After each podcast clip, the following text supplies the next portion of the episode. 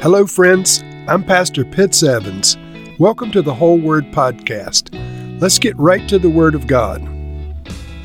We're about to hear from Job's second friend, known as Bildad the Shuhite.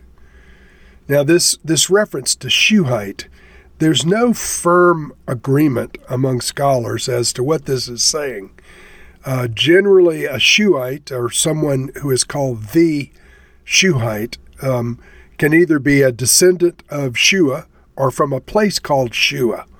And so there's no um, consensus as to what the case was with this man. The term Shuhite only appears in Job.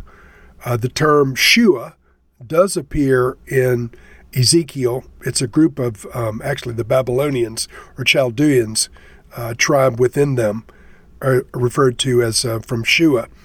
But this um, reference to Bildad the Shuhite, we're not sure why he's called that. And so it's um, somewhat unique in Scripture. But it, nevertheless, uh, he's Job's second friend about to offer his response. Job chapter 8. Then Bildad the Shuhite replied, How long will you say such things? Your words are a blustering wind. Does God pervert justice? Does the Almighty pervert what is right? When your children sinned against him, he gave them over to the penalty of their sin. But if you will seek God earnestly and plead with the Almighty, if you are pure and upright, even now he will rouse himself on your behalf and restore you to your prosperous state. Your beginnings will seem humble so prosperous will your future be. Ask the former generation and find out what their ancestors learned. For we were born only yesterday and know nothing, and our days on earth are but a shadow. Will they not teach you and tell you? Will they not bring forth words from their understanding? Can papyrus grow tall where there is no marsh? Can reeds thrive without water? While still growing and uncut, they wither more quickly than grass. Such is the destiny of all who forget God. So perishes the hope of the godless. What they trust in is fragile. What they rely on is a spider's web. They lean on the web, but it gives way. They cling to it, but it does not hold. They are like a well watered plant in the sunshine spreading its roots over the garden. It entwines its roots around a pile of rocks and looks for a place among the stones.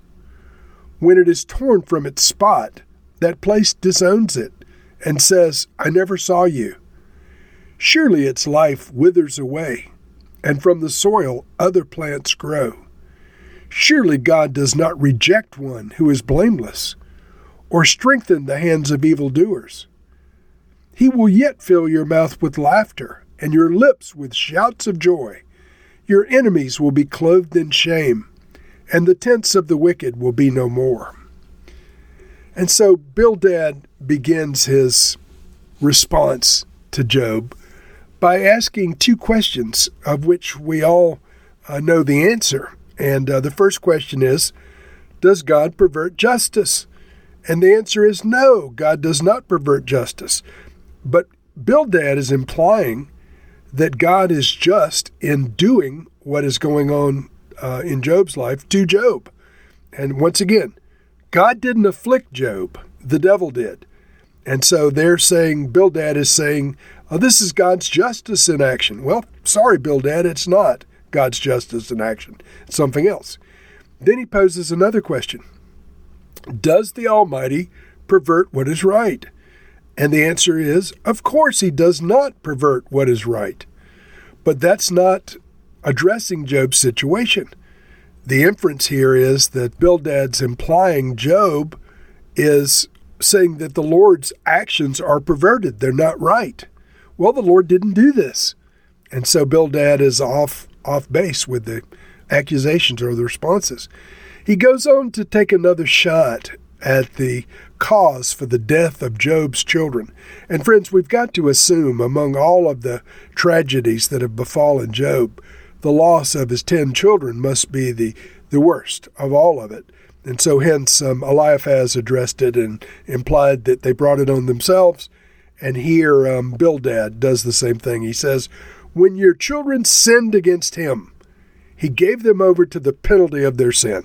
In other words, their sin brought on their death. It was not a tragic accident. It wasn't the work of the devil. It was their sin that brought it on them. That's what he's saying. That's just not true. And so Job's children uh, were victims of a tragic accident brought on by the, the wiles of the devil. A windstorm blew down the walls of the house they were in, crushing them to death. But there's nothing in the text that indicates they had sinned and caused this to happen, nor was this the penalty of their sin. So this is a, a false accusation Bildad is making. He continues and says essentially, just uh, Job, if you just repent, God will fix everything. He says in verse 5 If you will seek God earnestly and plead with the Almighty, if you are pure and upright, even now, He will rouse himself on your behalf and restore you to your prosperous state. Your beginnings will seem humble, so prosperous will your future be. Basically, saying, Job, if you just start living right, God will fix everything. Just start living right. Well, that's a sad comfort for someone going through these things. And then he appeals to history, saying essentially that um, uh, the things that Job is dealing with, the cause and effect, has been known for, for many generations. He says in verse 8 Ask the former generation and find out what their ancestors learned. For we were born only yesterday, and we know nothing, and our days on earth are but a shadow. Will not they instruct you and tell you, talking about the, the former ones, will they not say, you know, Job, you and your kids brought this on yourselves? And uh, he continues basically saying, This is universal, Job. Everybody understands what you're dealing with, and it's your fault. Then he goes on to say some things that are true, but not applicable. Once again, verse 20 Surely God does not reject one who is blameless or strengthen the hands of evildoers. Well, is that true, friends? Yes, it's true. But once again, not applicable at this point to what Job is dealing with. And he says, God will yet fill your mouth with laughter and your lips with shouts of joy. Your enemies will be clothed in shame, and the tents of the wicked will be no more. Now, this is a true statement. It's actually prophetic. His mouth will be filled with laughter. His lips will be filled with shouts of joy. His enemies will be clothed in shame, and one of his, sh- his enemies that will be ashamed, or one of his friends behaving like an enemy who will be ashamed, is Bildad the Shuhite. And so Job will ultimately be restored by the Lord. He will ultimately be delivered from this. As I mentioned in the introduction to Job, all that he's facing, all that he's dealing with, is believed by scholars to have taken place in the course of one terrible, terrible year. So Bildad says um, uh, the truth mixed with fiction, mixed with lies and accusation. Lord, um, may we not be like Bildad. May we not um, say true things about you as uh, his, his, questions were true. Does God pervert justice? No, of course God doesn't pervert justice. But this was not a situation of God's justice being applied to Job. This was something else, altogether different, with the, the devil being allowed to attack Job. Lord, we don't need to defend you. You are beyond our, our need for explanation or defense. But Lord, may we not accuse you, and may we not accuse each other. Lord, help us to recognize once again that there's a lot we don't know. In Jesus' name we pray. Amen.